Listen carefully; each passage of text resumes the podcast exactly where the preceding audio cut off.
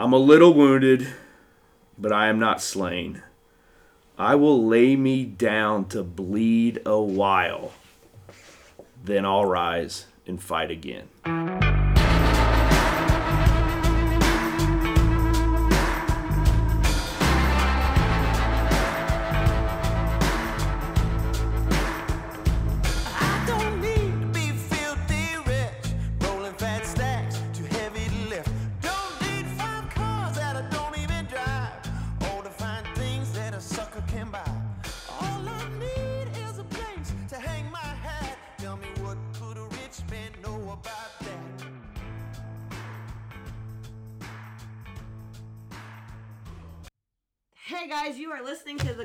And Doc audio encounter. My name is Sadie Patchen, and I'm sitting here with two of the finest men, or I guess I should say four of the finest men I know Tim Glockner, Dale King, Joe Glockner, and Mike Butch Glockner. What's up, you guys?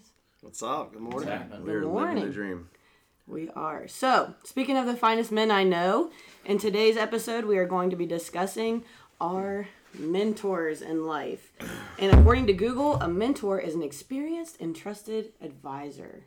Look at this. Hold out the. Google. All right. So, as we uh, prepared for this episode, the three of us have kind of gone back and forth, uh, Dale, Tim, and I, with who our mentors are and shared some stories.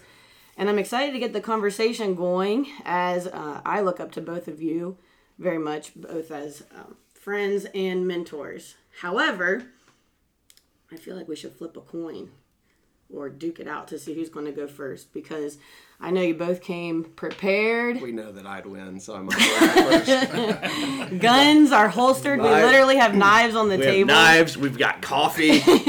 We're ready We've to got go. crucifixes.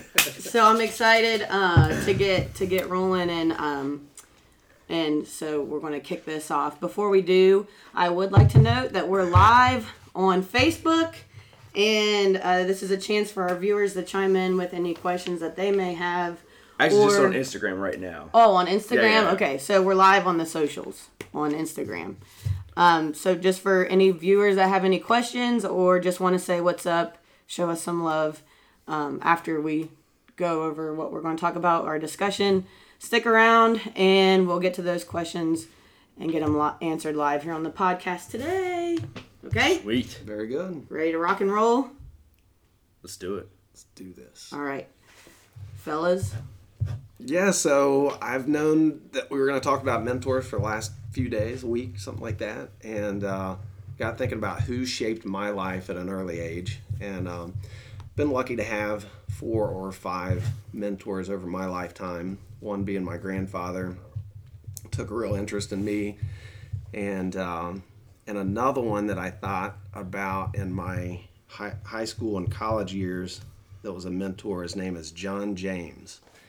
And this guy um, is a Marine who served in the Korean War. He's 83 years old now. And uh, was just kind of reminiscing yesterday. And I called my brother Joe and I said, We need to go find John James. I haven't seen him in years. so we did. And uh, That was a great had a video, hell of by a the way. Yeah, had a hell of a We're, time. we're gonna post that video later Okay. on.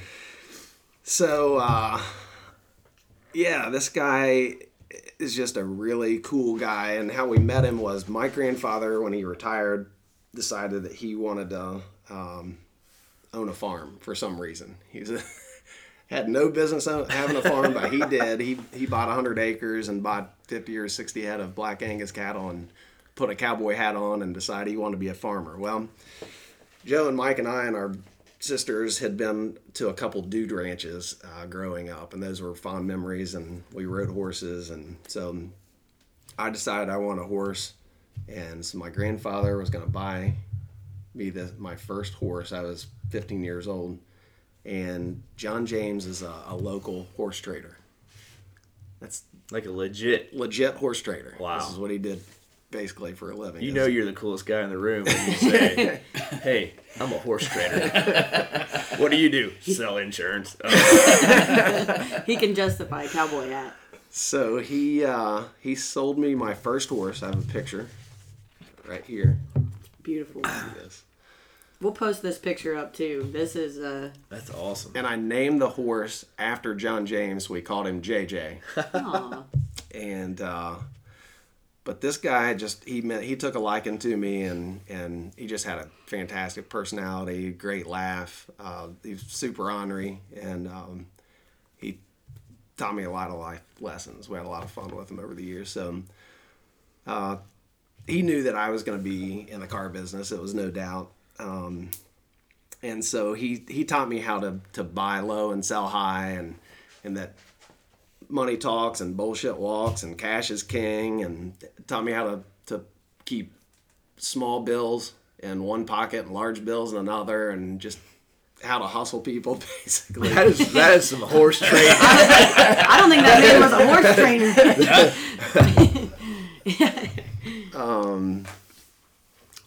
yeah he, he, he took me to horse auctions taught me the auction game uh, all kind of tricks there that I'm a little bit ashamed to tell now, but he he and he t- and he made me think that I was the toughest kid in the world.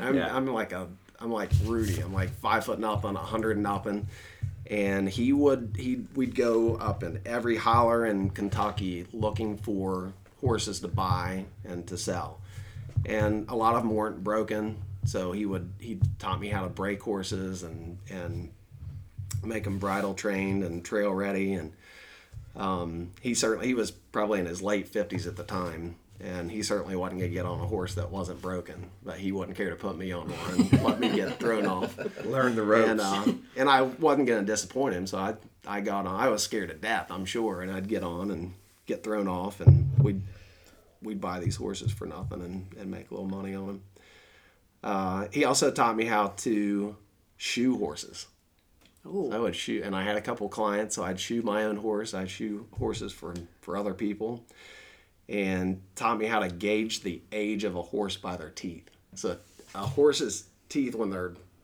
when they're newborns, you know, they're well, they're that big. They look like little chiclets, and they're straight up and down. And as they age, they Huh. basically go out like that, and then they get yellow and brown, and then they're too old to buy anyway.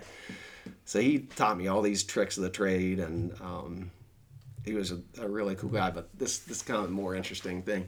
So he he made me think that I was better than I was and tougher than I was. And you saw in that video, he, he was constantly shadow boxing with me, but he he'd actually hit me. He wouldn't Yeah, hit me in right, the face right. real Slap hard, but boxing. he he'd slap boxing, but he Yeah. he'd knock the wind out of me, you know, a couple times a day. yeah.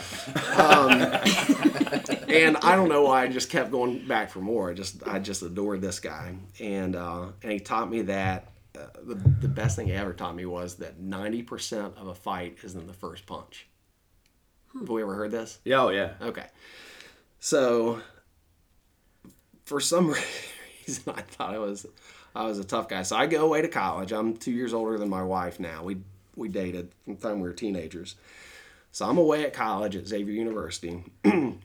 I'm away, and there's two or three guys calling Monica, and I'm jealous, and I'm I don't know what, what to do about it. So I called John James. I'm, I'm like, what do I do? And he's like, you got to sacrifice one of them.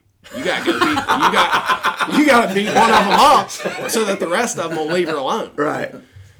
So I'm like, you know, I'm nervous. I'm scared to death. It's Friday. I go all, all week long at college. I'm what two hours away, and I drive home Friday afternoon, and I go straight to this kid's house, and I go Bold up to his front door.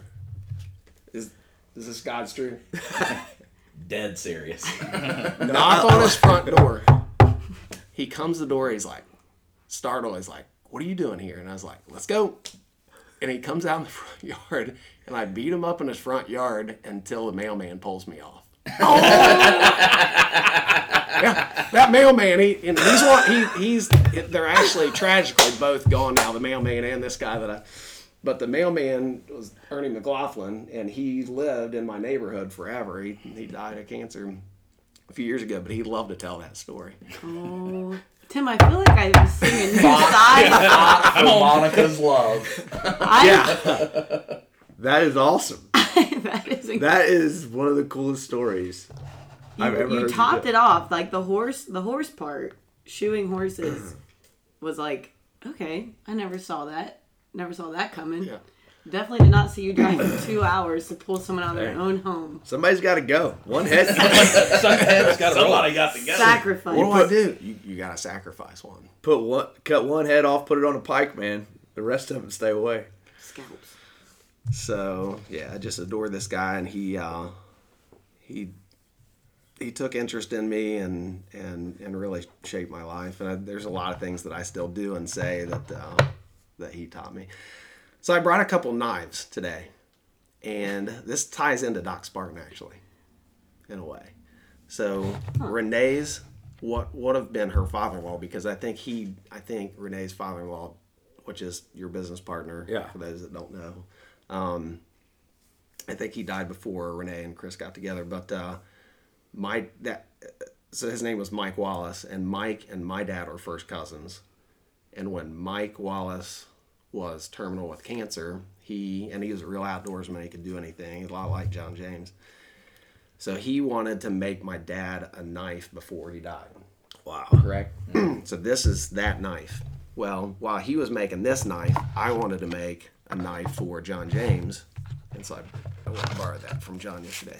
So these are the two knives. Oh wow. And on it, I I stenciled oh, Yeah, yeah, yeah. my horse and JJ on, on the other side because the horse was named after John James. And then this knife, so we made these just from a, a piece of steel. And of course, Mike showed me how to do it the whole way, and Wow. it's some pretty What's the cool handle shit. made out of? His is a lot nicer than mine. But Oh my gosh. do you know, Joe? Is that that's wood? I thought it was bone, but I think it is wood. Did you forge the blade? Yeah, Or, yeah. yeah. I thought the I They- thought the handle was made out of uh, antler. So it's just carbon steel, and it's polished seriously Right. to a mere finish. I was gonna say it's But, um, perfect.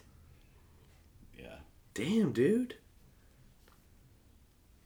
Did you? So I haven't. I've seen John James over. It's been 20 years since I really hung out with him, you know. But um, and we see him from time to time. Joe sees him all the time because he lives in Kentucky, close to him. But uh, I just I had wondered because he buys and sells anything and everything. That's what he does. He just gins around and.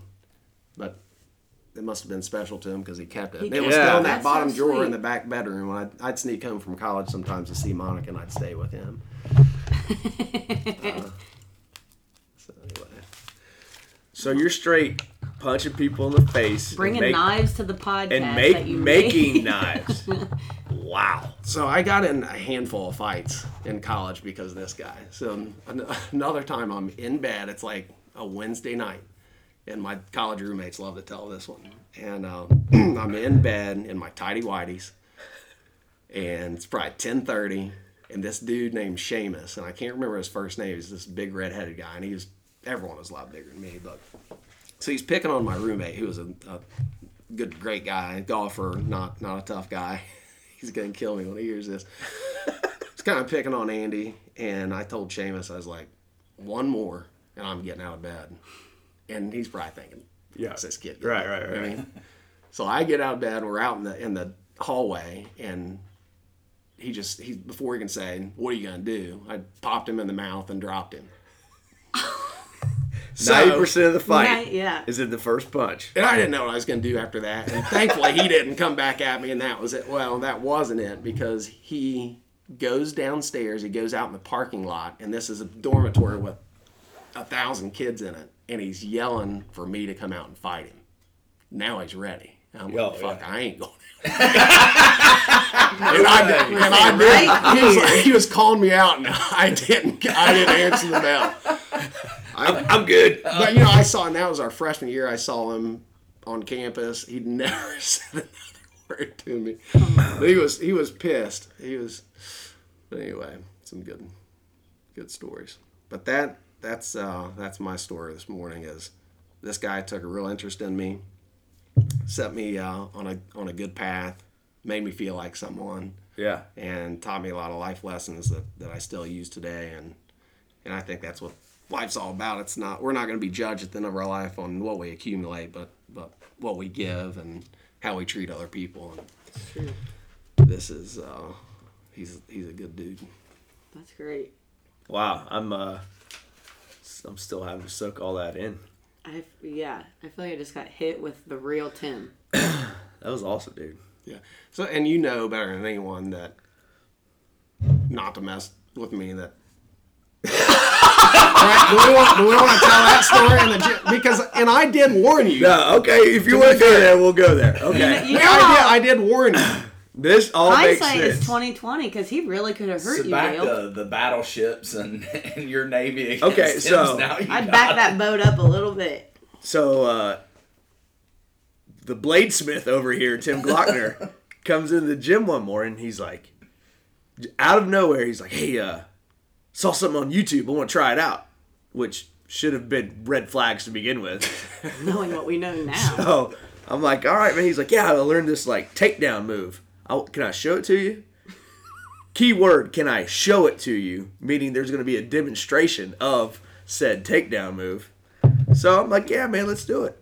So he, there is no crawl, walk, run, ABC. It's like, go. So he feigns a jab to my face and then double leg takedown, picks me up, slams me on my back. Within, boss. I was right there. You went down like a seven. because I'm expecting him to like, okay, step one here, I step think you were two. crouched down, ready to go. I mean, you were like this. You were in fighting mode.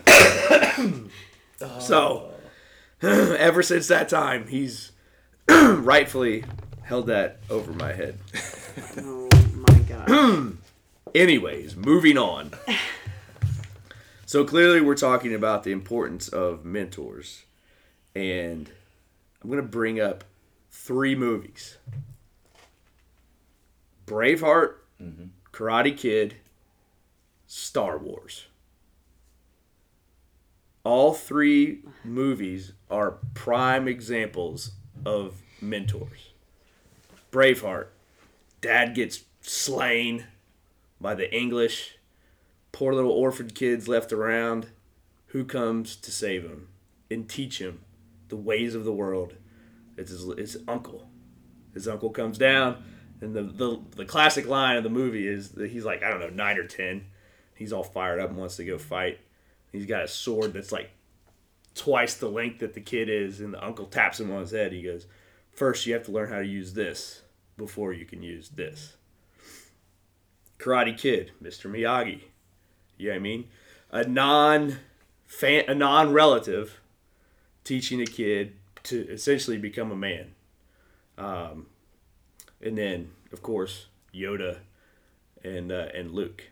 Okay, so as you go throughout your life, and you already said it, it's those three examples. Obviously, they they taught those three characters main skills, but the main thing they they built belief in that young man or young men in this case. So I think it's I think it's imperative, especially as a young kid, um, if you're in whatever role as a coach or as a uncle or as as a whatever, like I don't think when you're our age at that mentor age, it's you don't really it's hard to appreciate the impact you can have on somebody's life, whether they're 10 or whether they're 20 or 30. Um, because I think a lot of people are wandering through life insecure and, and not confident and not capable.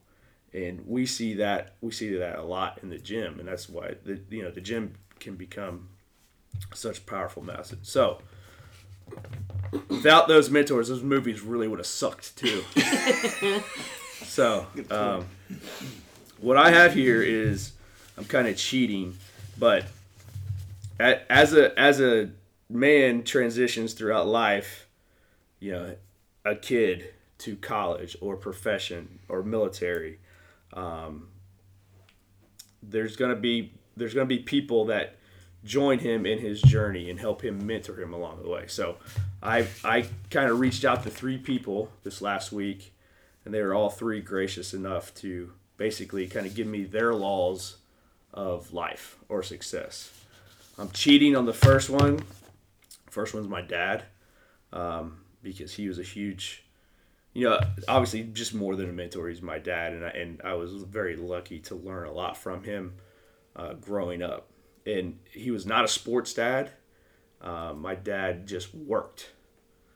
and when he wanted time off, he worked as a he worked on the house Yeah. as a release from working at his job. You know, what I mean, like, just, that's just what he did.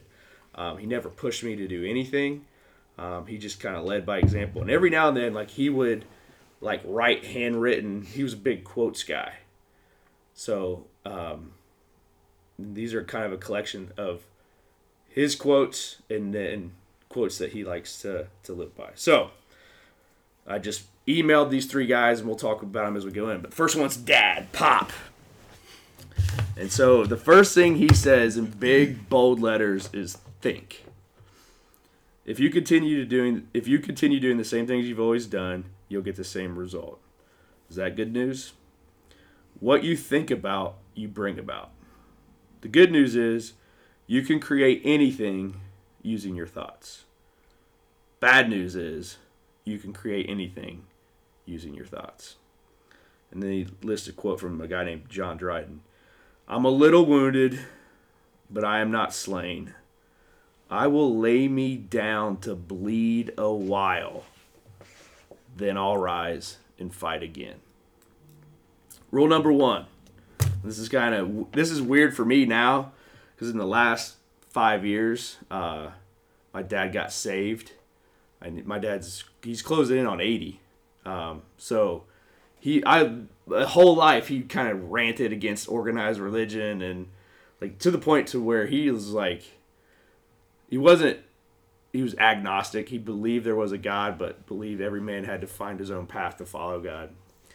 Rule number one follow the will of god rule number two never compromise your integrity for anything or anybody number three don't make promises you can't keep Learn to say no politely and pleasantly, but immediately and firmly.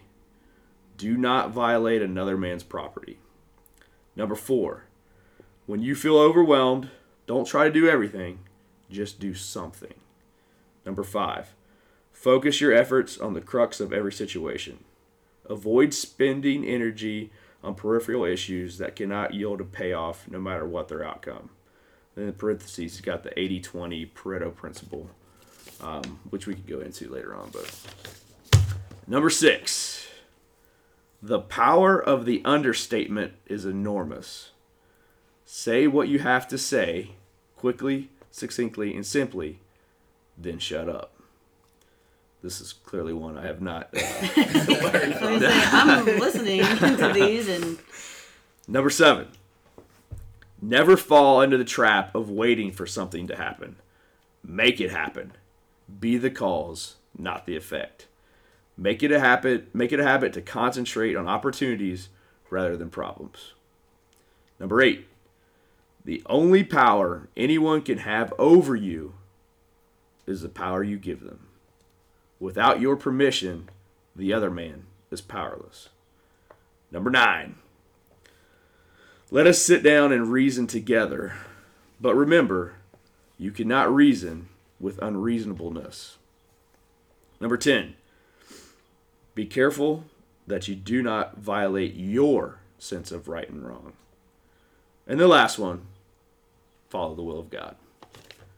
So that's my that's my pop. Um, Smart man. yeah, I'm not. He's there's a lot. There's a whole podcast on his life, but uh, he's a good dude, and he's he's done a lot of good things for me and, and a lot of other people.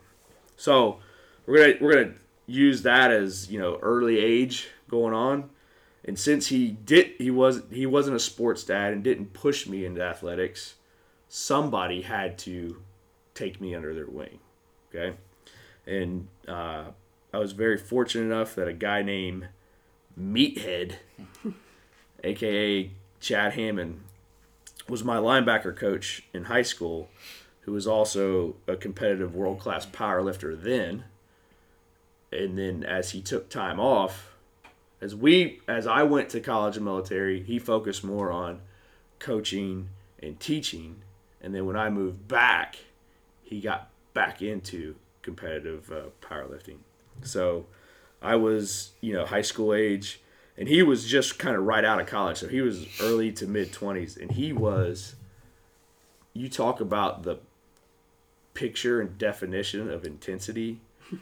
a young meathead at 25 compete like being a being your coach and being a competitive powerlifter like he was scary like he used to like have to he would get so worked up he would have to hold his arms and shiver as a just kind of a release of the energy. Like so if you look down you would just on the sidelines you would see him like i'm that's no exaggeration. So like you did not want to upset that guy. So i reached out to him and asked him for the same thing. And another funny story about meathead is uh, zach from the gym asked him one time he's like what kind of pre-workout do you use uh, you know blah, blah, blah. he goes if i ever have to get to the point to where i need pre-workout to work out then i'm quitting i was like solid answer Yeah.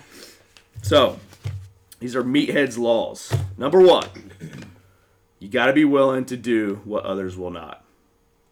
Number two, be passionate about the process. Number three, read and ask questions of those better than yourself.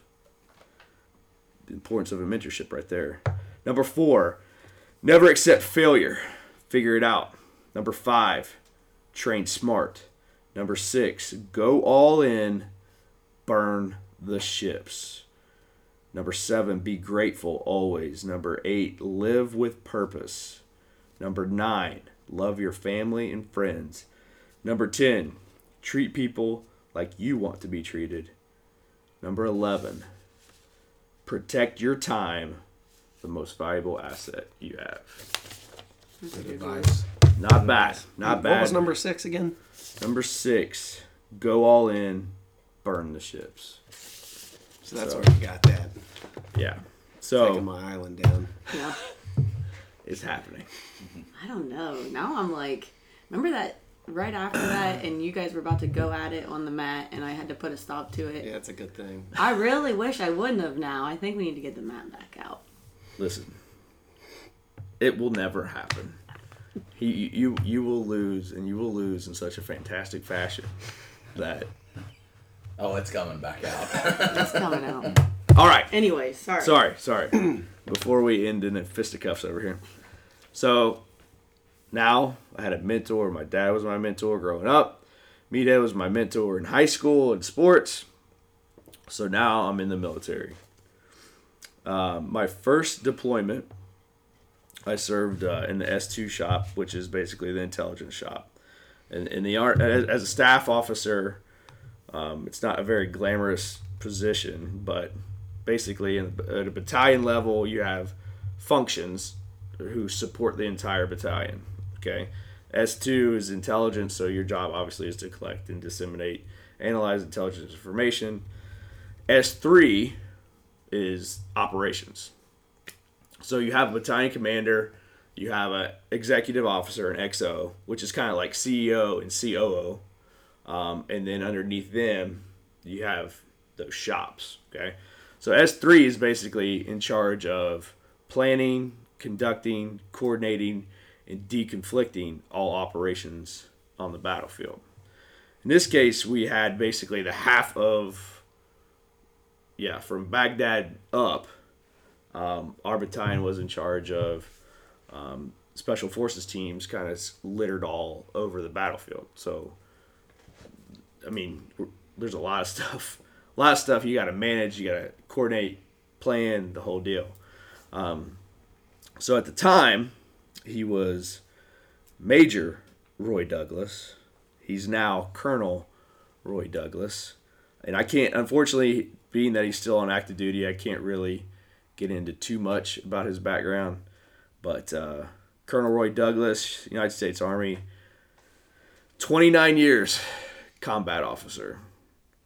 Served five tours in combat in various positions. One of these tours was I was fortunate enough to be there. So in a in a tactical operations center, you're I was essentially got to sit right next to him through my first deployment in Iraq. So his call sign, whether it was his call sign or whether people just called him this, was the Riddler. which sounds cool and is cool, but he was he was known as the Riddler because he was operating and talking to you at about five levels above your own comprehension and understanding. So if you had a conversation with this guy, it was like he just talked to you in riddles because you had no, you could not decipher the amount of intelligence that he was like. You're just like, sir, just write it out for me, something. I need help, you know. And I don't think I ever saw him sleep. His like he just chewed Copenhagen and drank coffee. Like that was that was his essentially man. his nutrition and then he'd go run like a half marathon like that's what he did um, so i'll never forget i was a young lieutenant and just really way out of my league to begin with and now i gotta work with this guy and uh, so he's like hey go make a pot of coffee so i make a pot of coffee he then i i didn't know this at the time but he was joking he then takes the coffee pot out, holds it up to the light, and there's light shining through the coffee. he grabs me by my shirt, pulls me outside, and was like, "What the fuck do you think you're doing?" And I'm thinking, he's joking, but I don't know this. You know what I mean? Like, oh, I'm here. I can't even fucking make coffee right. You know what I mean? So his standard of coffee was you just filled the grounds to the very top. you just filled it. This is not. This is no joke. You just filled the grounds to the very top, and so when you had a pot of coffee, it should be it should block sunlight. And that way he would do that like every morning, just like that. And I was like, well, okay. And so I'll never forget six, seven months, however long, of, of drinking this coffee. So I come home and I'm like, That's normal. that's that's normal. That's the new normal. It's That's all new- making and- sense now. And then Tia goes to get a, a, a cup. She's like, "Oh my god, what are you like?" Oh, I'm like, "Oh, sorry, I'm just that's how I'm used to used to drinking it." So, so he by being next to him for six or seven, this guy was on a different level. I mean, when, when you when you're an officer in that unit, uh, in, in that position especially, you've had to go through the ranks before you can. You know, he had to be a um, what's known as a team leader. He then had to uh, command a company of, of ODAs, and so now he go through the ranks to learn what's what all those guys are going through. So your best way to, to help them and everything. Um, I actually have a picture of him where he is having a, a conversation. He's got two phones, two different phones next to each side of his head, following along and having two different conversations, like high stress level conversations with two different people. To me, I was like, oh my God, how do you even learn to do that? Um, so, one of the first stories you ever told me was as a as a team leader, as an officer, like like a an SF team has anywhere you know around twelve guys. You have a team leader who's a who's a captain. You have a team sergeant who's a senior enlisted guy of the team. Um, you have a team warrant officer, um, and then you have several guys fulfilling the roles, whether it's weapons, in charge of weapons, engineering, medic, etc. Um, but the team sergeant has the most years and experience on the team. Okay, as an officer, you're fresh out of uh, SF school going in there. So even though you're the team leader, like you still have to, you got to know your role a little bit. Like your role is to lead the team, manage the team, and learn from the guys. But now, like you've finally been through this huge long pipeline of training and selection and the whole deal. And like, all right, you finally get to your team, and now you get to do all the all the Chuck Norris stuff you've you've been you've been lear- you've been watching your whole life, and you get to go. You're gonna go ride in ATVs and shoot and jump out of airplanes and scuba dive and la la la, and so you're ready to do all that. So Roy was, uh, he got his first team, and he was just ready to spend all his time on the range and do all the cool guy stuff. And so they go in the team room. The team room's just kind of like that's your hangout area. So you're you're gonna have beer, you're gonna have playboys and just all kinds of stuff in there. Okay, so he's in the team room and like ready to start getting after it. And uh, their team room was just lined with bookshelves, like hundreds to thousands of books. So he's kind of like, this isn't really what I had envisioned. I had envisioned like, you know, where's all the where's all the weapons and da da da. So he talks to his team sergeant. He's like, hey, like, who's got time to read all these? Like, was these just a collection of books over the course of history? And uh, he's like, sir, I've got time. To, I've read every single book in here, and now that's your job to read every single book in here. So he's telling me this story, and he's like, your job is not to go do cool guy stuff and, and all that stuff. Your job as a, in, in you know, to our to our current day situation, your job as a leader is, is to is to know everything and then have everybody on your team fulfill those functions. Like you're not that's like and for me, you know, I can't coach every single class. I mean, that's where it's fun. Now I've got to help manage and lead the coaches on the floor, kind of stuff. Um, so extremely brilliant, very smart. Clearly, he's he's still in. He's a he's a full bird colonel. Um, so these are the Riddler's laws. our life is what our thoughts make it. Marcus Aurelius, my hero. Foundation of my approach. Everything I do and think about success is predicated on people. In general, without people, organizations can't can't accomplish squat. If one is to lead or follow, one must fully know themselves and thus educate themselves to the fullest extent possible. Bookshelf example right there. In essence, growth in knowledge prevent stagnation. Rules Have a vision, make a strategy for all facets in your life, and your path will, will reveal itself, including the path of your organization.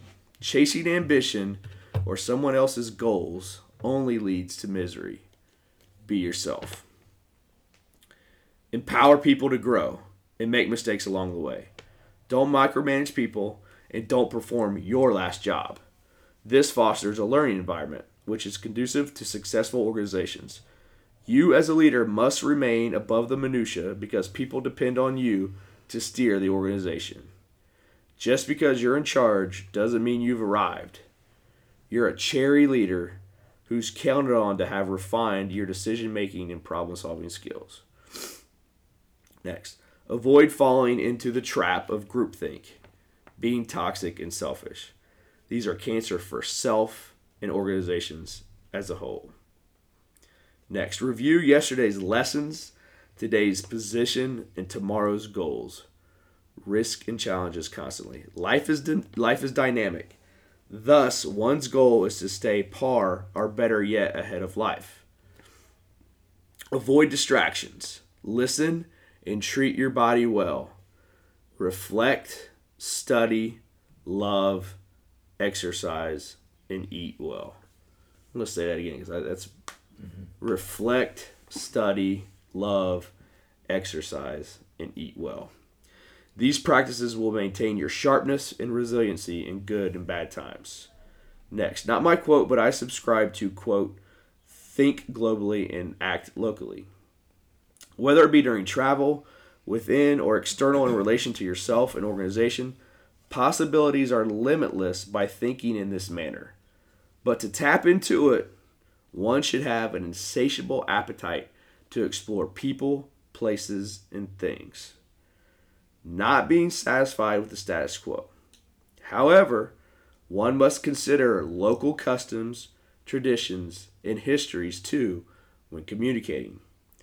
This assures openness of others to transmit their ideas.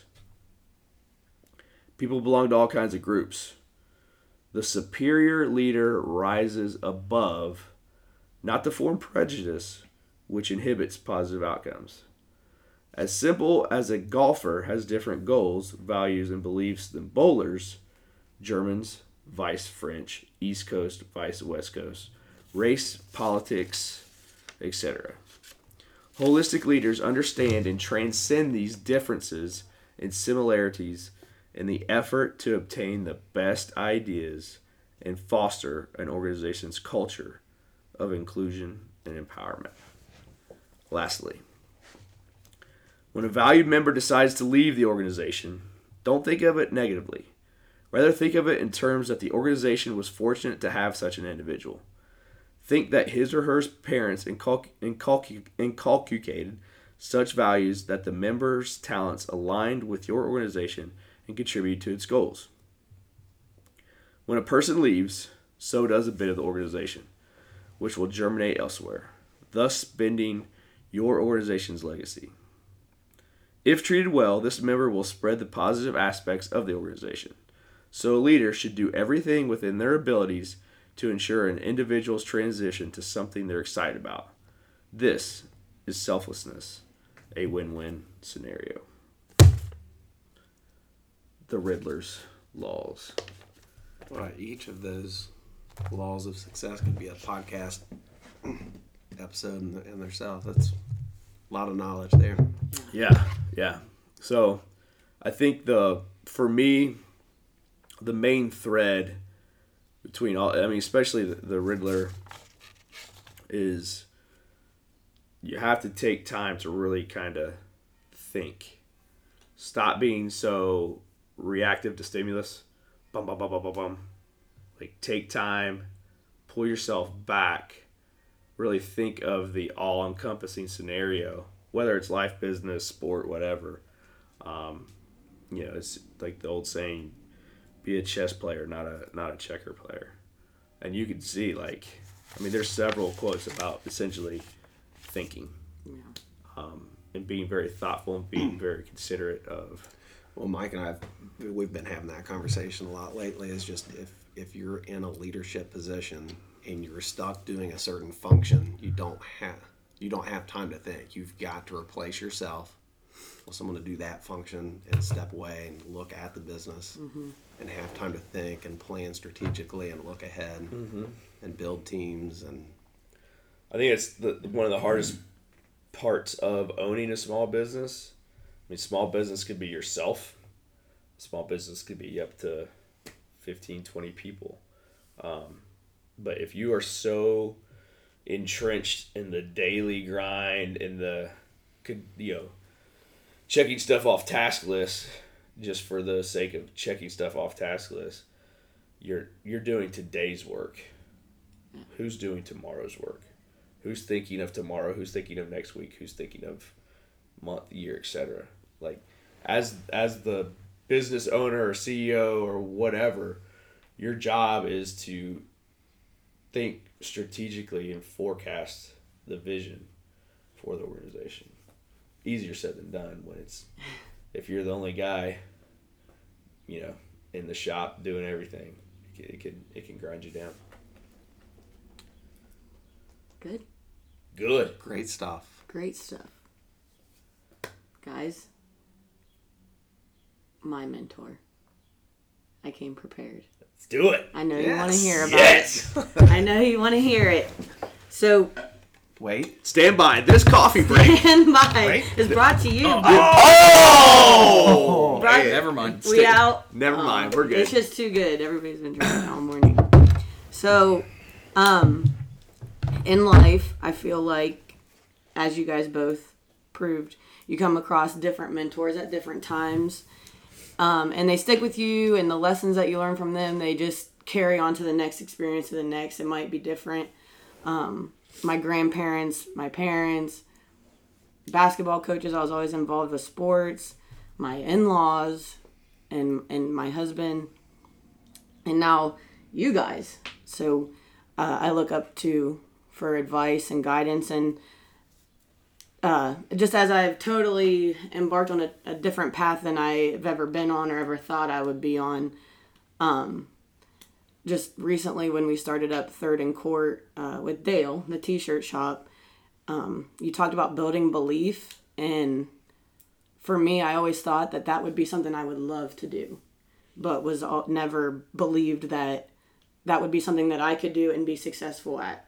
Um, time will tell.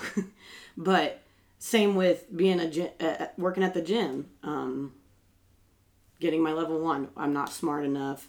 Just never. I always had that insecurity, like something holding me back uh, before, and I never thought that you could quit your day job, um, get it, and and leave that corporate world, and uh, then uh, I uh, walked into the gym, moved down here once again, moved down here from Zanesville, and and didn't know anybody, and was working from home at the Knitting Guild, which we talked about, for the Knitting Guild, I should say knitting. the Guild. Knitting Guild, a nonprofit uh, out of Zanesville, and just and and ever since I walked in uh, and meeting all the business owners and the members that are at the gym, I look up to each of them uh, as mentors in some way, shape, or form, and and as family, and my new family down here since I'm so far away.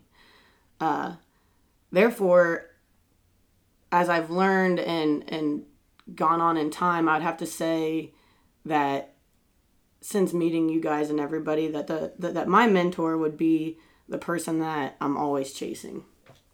And it's me in 5 years. And in 5 years it'll be me 5 years after that. Uh, 5 years ago, I never thought like I said I'd be where I am or who I am and we talked about insecurity and I always tell everybody this that uh, since I stepped into the gym into PSKC and uh, met those people, I've never felt like more myself. And um, and Dale and Tim know, you guys all know that I don't I don't care. I have so much fun and I'm just I laugh at myself 95% of the time, but that was never something that I felt like I could do publicly. that's hundred percent of the time. I think I'm funny. I think I'm funny, but I never thought that I could I could do that before in a public setting. I thought that I had to be a certain way and for people to like me. Um, but I truly feel like I'm doing exactly what I'm supposed to be doing at this time in my life, and all that came from the guidance and support and love that I've had along the way, and that just I've never truly, like I said, became who I am became myself and who I am and to be okay with it until now. So you talk about life lessons and, and rules to live by and I just I'm not I'm your I'm your guys' friends, but I'm all I feel like I'm always looking to you guys. What are what are you doing? Okay, that's a good idea. And I I get the advice from you without you having to say it. Like and I know a lot of people do the same thing and look up to you guys. So you uh you've been a big part of my life and helped build my confidence from a uh, from the from a business owner standpoint now and just a member in general and i thank you both for that. Uh, so i say this as a letter or warning now that i'm gaining tim's confidence. Uh, to me in five years i'm coming for you baby. Yeah uh, and i can't wait to see what we get ourselves into another business venture. I mean, five years ago, I never thought I'd be sitting here doing this with you guys. I didn't even know you guys five years ago. So, uh, who knows? And I just, I'm just excited for the first time. I'm so excited. Let's start a new business. Let's let's get the show on the road. Let's do it. And uh, like I said, I'm just so thankful for everybody that's guided me and accepted me and loved me and just taught me so much. And to Dale and Tim for uh, enriching my life and allowing me to be on this podcast journey with you guys. well, this podcast would not exist. Without saying we come in, spend an hour of the week, and you're the one doing all the work behind the scenes to, to get this out there.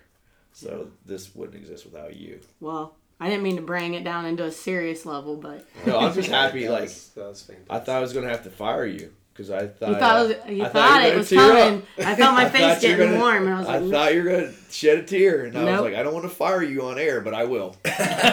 so here's a story about one of my mentors, Dale King, once fired me in church. That's a true story. I get emotional when I go to church, and we were there. Now wait a minute. I laid out clear expectations from the beginning. I don't remember the first time I cried. Oh, I remember. It was when you told me you were pregnant with twins. You and Tia were pregnant with twins. Was the first time I cried in front of Dale, because I was so happy. I was just so happy for them, and there might have been alcohol involved. And the second time was a lady that we work with. Her name's Kim. She was getting baptized at church, and they had like a. So, well, he told me before that if I ever see you cry again, you're going to be fired. So I gave her clear expectations from the beginning. And I thought, you know, we're in the house of the Lord. I'll be forgiven by Dale if I cry. It's emotional. There was a video, and I just tear runs right down my face, and it was almost like Dale was there to catch it and slap me in my face with it. and I was like, and I'm standing next to my husband. I'm like, wow, Dale just fired me. and I did like, and then there was one other time I think I forget what it was even about, and I'm really not a big baby. I I just get worked up, and Dale never said a word. He just walked in, slapped on my laptop a post-it note, said, "Pack your shit. You're fired." so I've been fired about three times by Dale, and I'm I'm trying to build on my toughness, but um, sometimes you just can't hold it back. Today, I'm, did today. today. I'm glad I had control. I had control today. So That's awesome. yeah. We've, uh, I know we've all got insecurities. I think that's just, uh, well, thanks for being authentic and honest, and and I think the more self-aware we are, the more Yeah. Absolutely. I agree. And every day you build up and get better and get better um, in that aspect. But I just think it's great that, I, that Well, anybody it- can be themselves around you guys. It just speaks to the, you know, if if you had never learned from John James, if Chad never took an interest in me, and then if uh, Colonel Douglas never did all the things he did, like, where would that take us? right. Yeah. Like that little ripple of impact.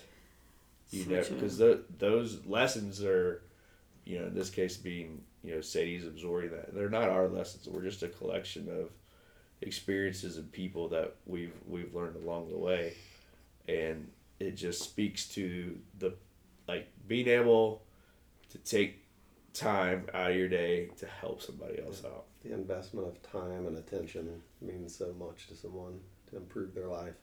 Yeah, it's better to be interested than interesting. Yeah. And I'm glad uh, there's been a few people that have taken an interest in my life and, and the same with you guys. And I think it's important that if somebody's asking you for advice, like your immediate thought be like, "Well, why the hell are they asking me?" Like, mm-hmm. oh, but they're they're looking up to you because they seek your counsel and advice in a situation, and it's it's extremely important that you take the time to really think about what they're asking and try to give them the best best answer for that situation because you never know how where that can lead to for that person and for you. Good stuff, guys. Well done. Good. Um, like we said, we're going to have some pictures posted up on the Facebook, and uh, and we'll get them up on the Doc Spartan website too on our Glock and Doc page, along with this very. Uh, you might think it's matted, but it's actually just glued to a tech book. it was actually three fourteen, three dollars and fourteen cents picture of Tim on his horse. So if you'd like to see that, head over to our Facebook page, Glock and Doc. And uh, if you have any questions, feel free to hit us up on Facebook or at glockanddoc at gmail.com. We'll get them uh, answered on air. Um, but if you want to check the, the live stream, Yeah, hopefully the live stream's still going uh, and the battery hasn't been dead. So we're gonna we're gonna as we progress with this, we're just gonna try to figure out a whole bunch of other stuff as we go along. But the two things you need to do as a listener, whether you're an Apple or Google dude, go subscribe to the podcast, rate the Make a little money, make a little love,